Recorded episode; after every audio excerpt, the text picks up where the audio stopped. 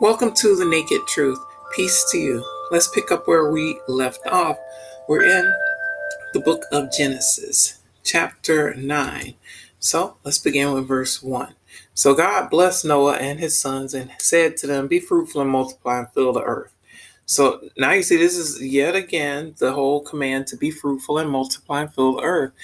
Why would he need to give that to um, Noah because it wasn't given to Noah before. It's been given to the creations on chapter one of chapter one, which are generally, uh, which in, scientifically I'd say are called one species of man.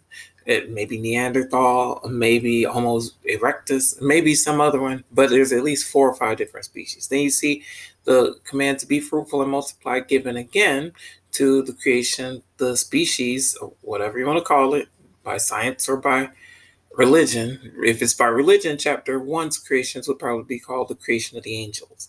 If you're going by a religion for chapter two, it'd be human humankind, but that's also, you know, truly it's just another species, Adam and such.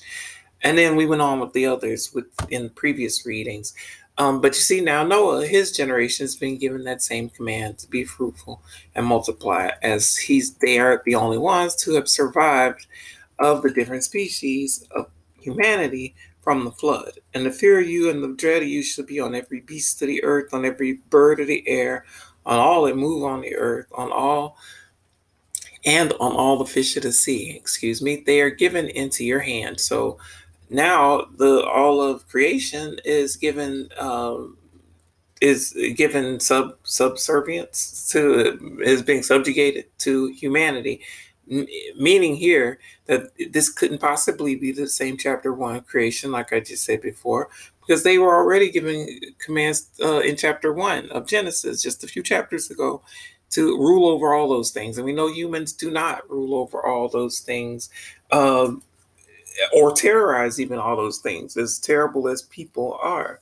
Uh, and so, even either way, why would that command be need to be given again if it's already been given to humanity? Uh, moving on. Every morning, every moving thing, excuse me, that lives shall be food for you.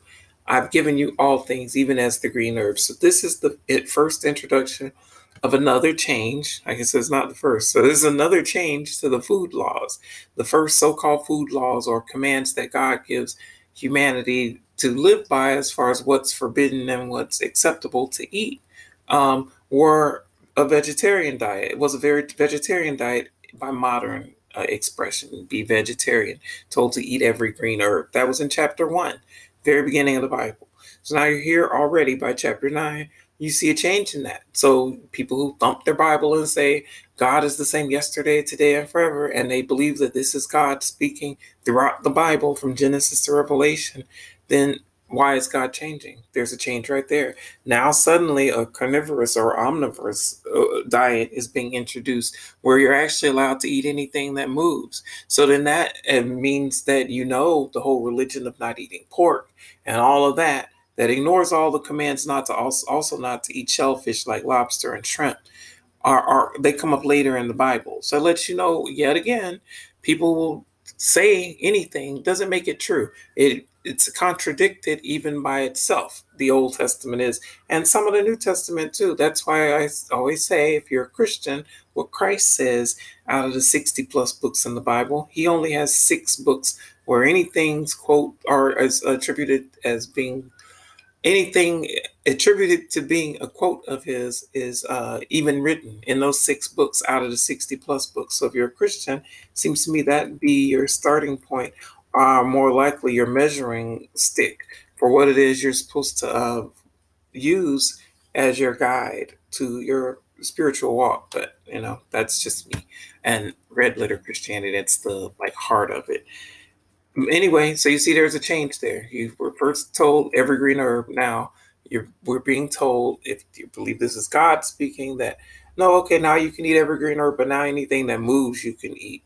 So that's seems to me to also be uh, pointing to the fact that it's probably the introduction of eating meat that was so abhorrent to God. If you, as far as the the the um, actions that were being taken that brought on the flood. Because up until then, they were supposed to only be eating the herbs, but more than likely, they were killing and eating the animals also. And the animals were eating, even eating each other, because the animals also were given the command only eat uh, the green herbs, not each other. So uh, it changed. But you shall not eat flesh while it's with its life, that is, its blood.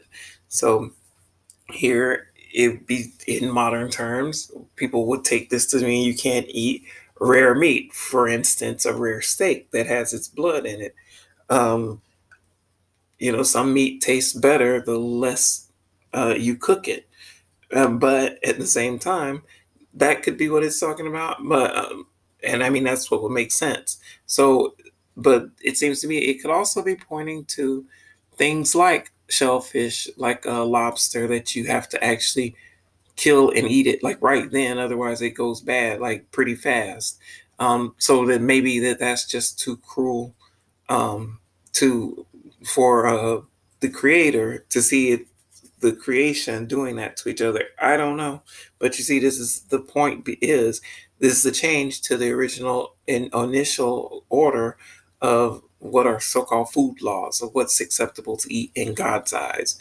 Surely for your lifeblood I will demand a reckoning. From the hand of every beast I will require it, and from the hand of man, from the hand of every man's brother I will require the life of man. So yet another change. We saw just a few chapters ago when Cain killed his brother Abel, whether you want to call it murder or uh, a crime of passion, like just in the moment, whatever you want to call it, however it happened, Cain was afraid that people would seek his life for the life he took.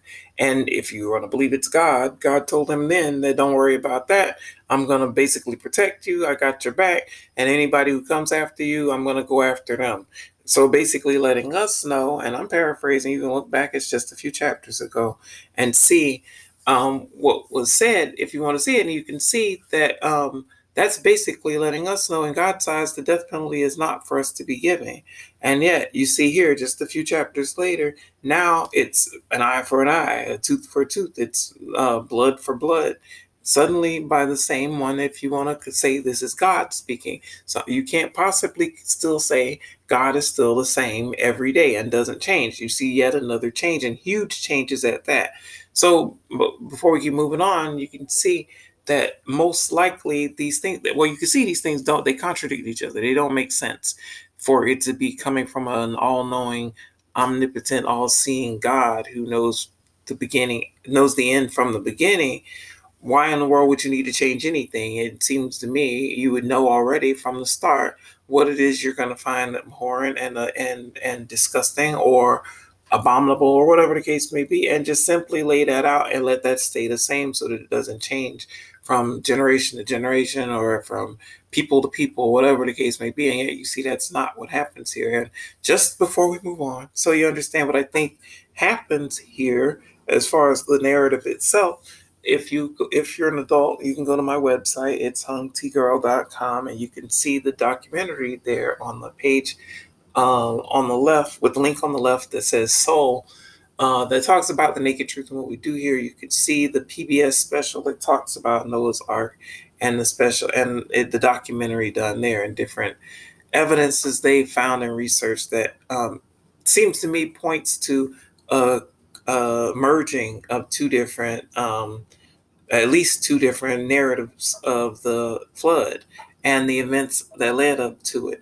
And it seems to me the conflation came in the period, according to the documentaries, not just the PBS one, but others, that um, most likely that happened when the Israelites of the Old Testament were carried away into slavery. They kept records of what happened to them as far as their history.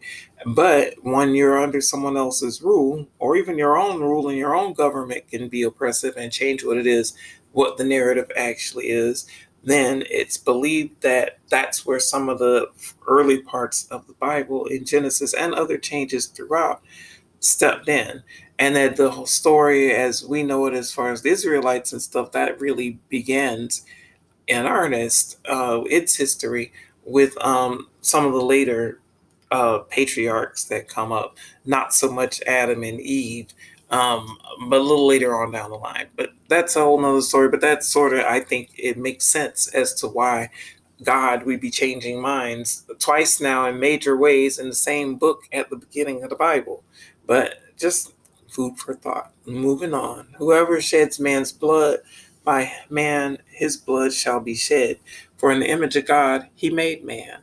So now you see here, like I said just earlier, apparently now um, revenge killing is okay according to the God speaking here. If you want to believe this is God, which again contradicts what was said after Cain took Abel's life.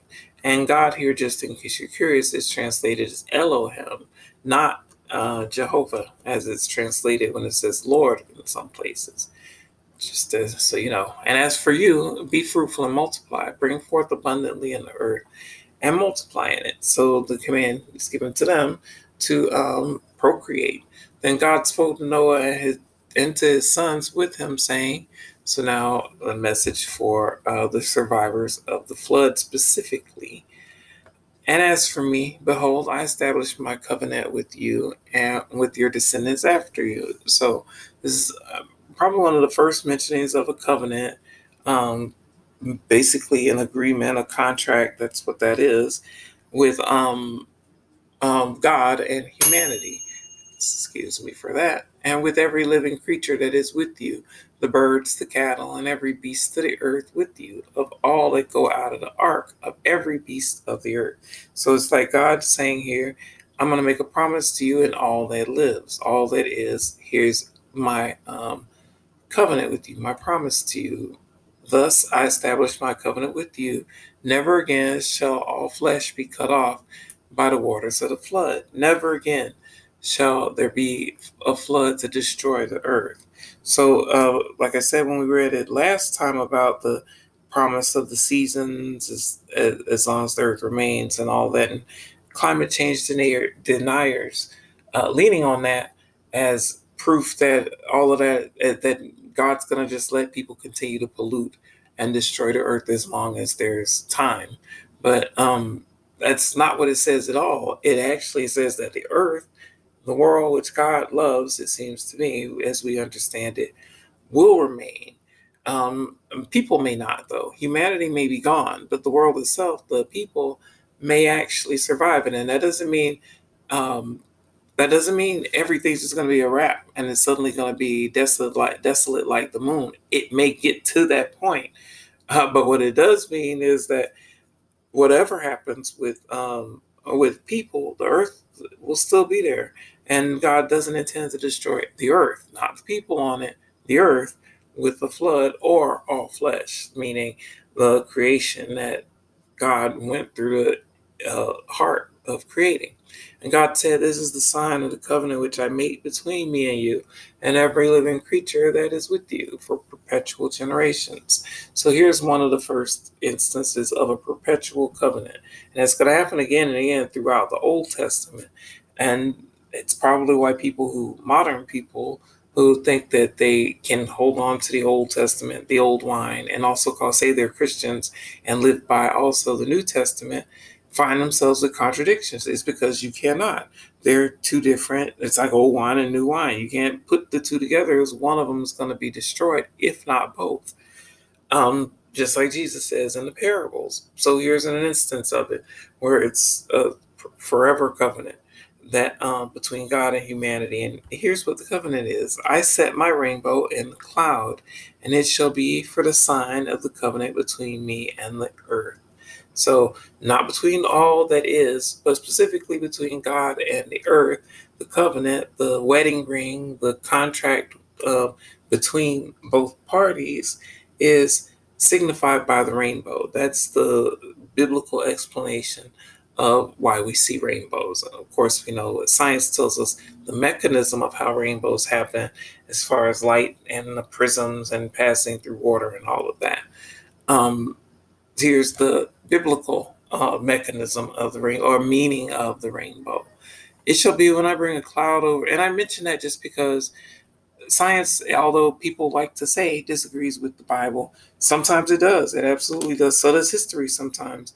But a lot of times, different sources don't agree. But also, besides that, um, it, the Bible isn't attempting to give you the mechanisms of it, just letting you know that the events of it, sort of like how science will lean on the Big Bang. The Bible doesn't say the Big Bang didn't happen.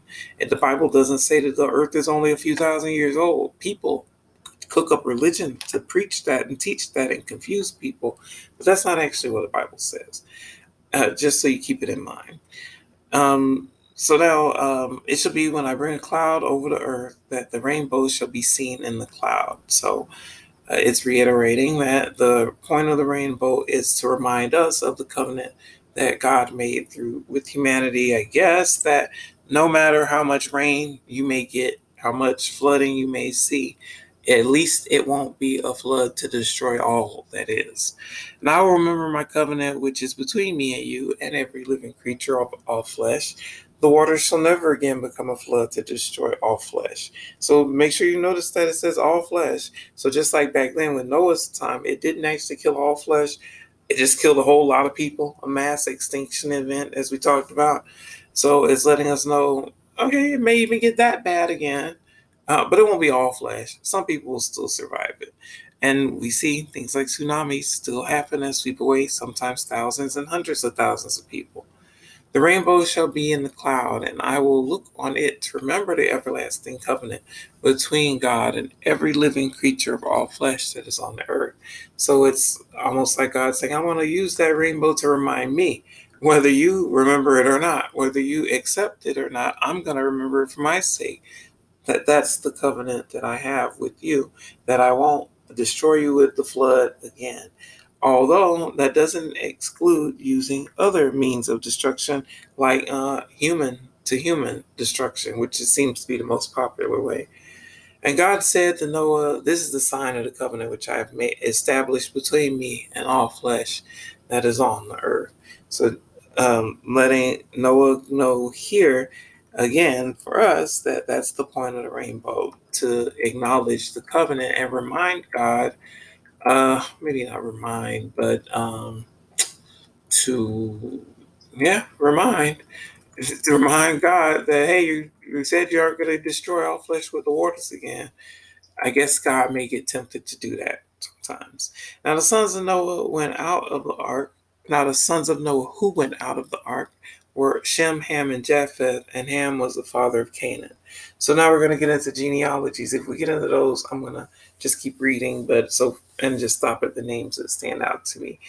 Um, so these that stand out are Noah and his three sons. These three were the sons of Noah, and from these the whole earth was populated. So it's telling us, according to this narrative, no one else existed in the world except for the people who survived the, the great flood the one that Noah survived. And Noah began to be a farmer and he planted a vineyard. So it went from um, them repopulating the world to Noah going on about his business being a farmer. Interesting. Then he drank of the wine and was drunk and became uncovered in his tent. This is the first instance of someone getting drunk in the Bible, anyway, having too much to drink and getting drunk. And uh, notice that him being too drunk doesn't get called out as something wrong or wicked or evil, like it does now in modern times. But let's read what happens when he gets when he got drunk. He got naked in his tent.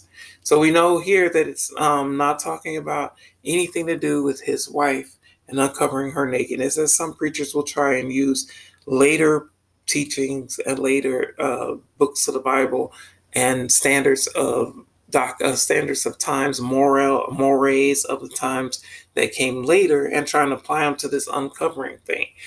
To me, you have to keep it simple, and it simply says he got drunk and got naked. Basically, got uncovered in his tent. No mention of what's happening with his spouse.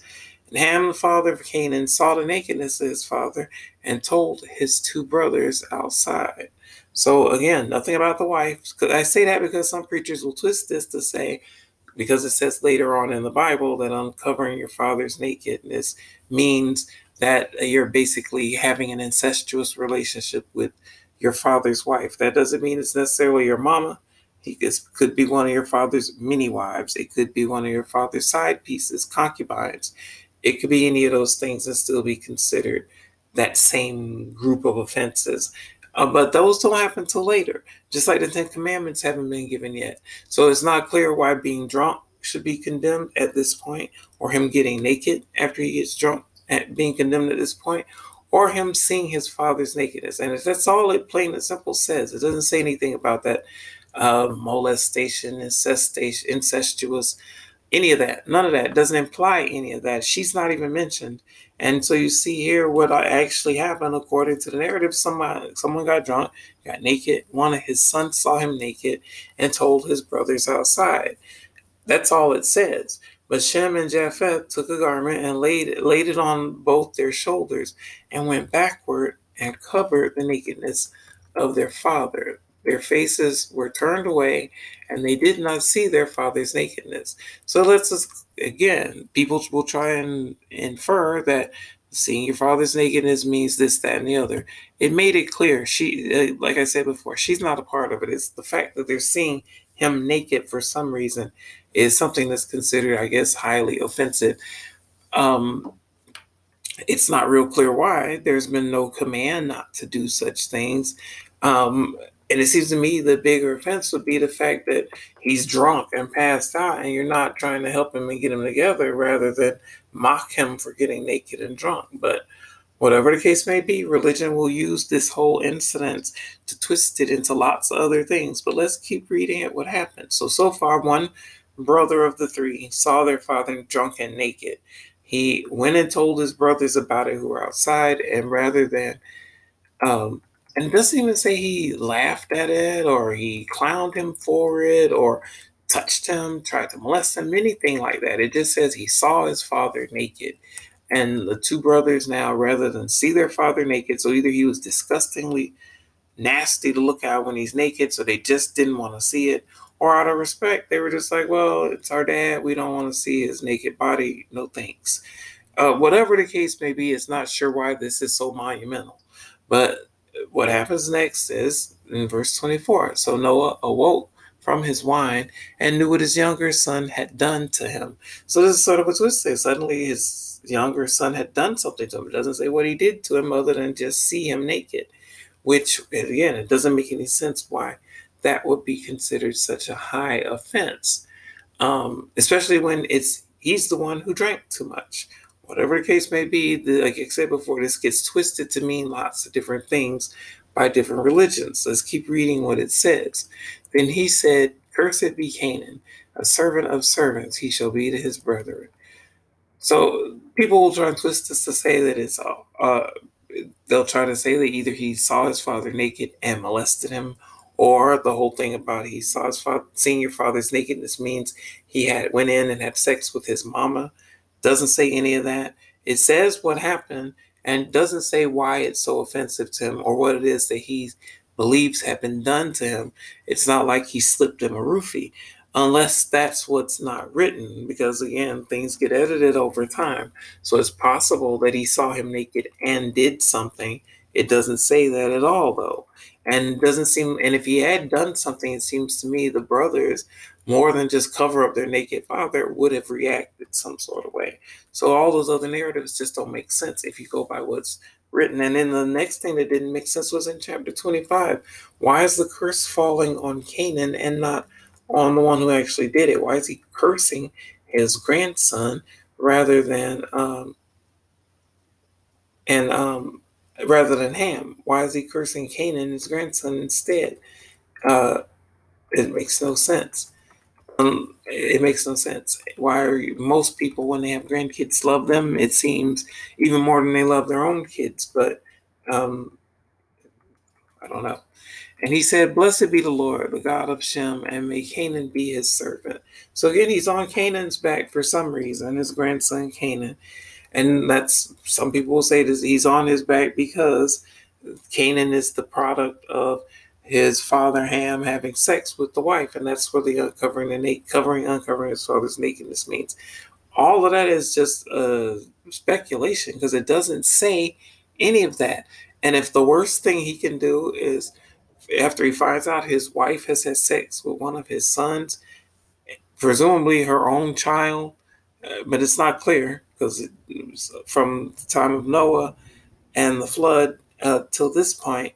It's not clear if Noah married a woman who was uh, the woman who's identified as Noah's wife is also the mother of his three sons. It doesn't say that at all. They may be from three different women. It doesn't say it at all. So you can't infer or assume that all of these people are homogenous, look alike, or are from the same place.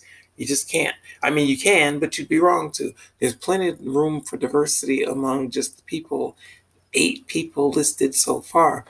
Um, but now we've moved on because these are he's talking about Canaan, so obviously the grandson has already been born. May God enlarge Japheth, and may he dwell in the tents of Shem, and may Canaan be his servant. So again, he's on Canaan's back, the grandson, rather than the son who actually saw him naked, that he finds so offensive. It doesn't really make sense. Maybe he's drunk again. And Noah lived after the flood 350 years. So we went over the whole idea of people living that long back then and telomeres and all that. So I won't get into that again. Um, so all the days of Noah were 950 years and he died. So just in case you hadn't heard that reading or saw that reading when we did it, you could see the this reading on my site on, from the soul page in the archives. You can see the Naked Truth uh, past readings and stuff and see. But if you can see it on your, for yourself, if you want, if you search telomeres, you can see what we were.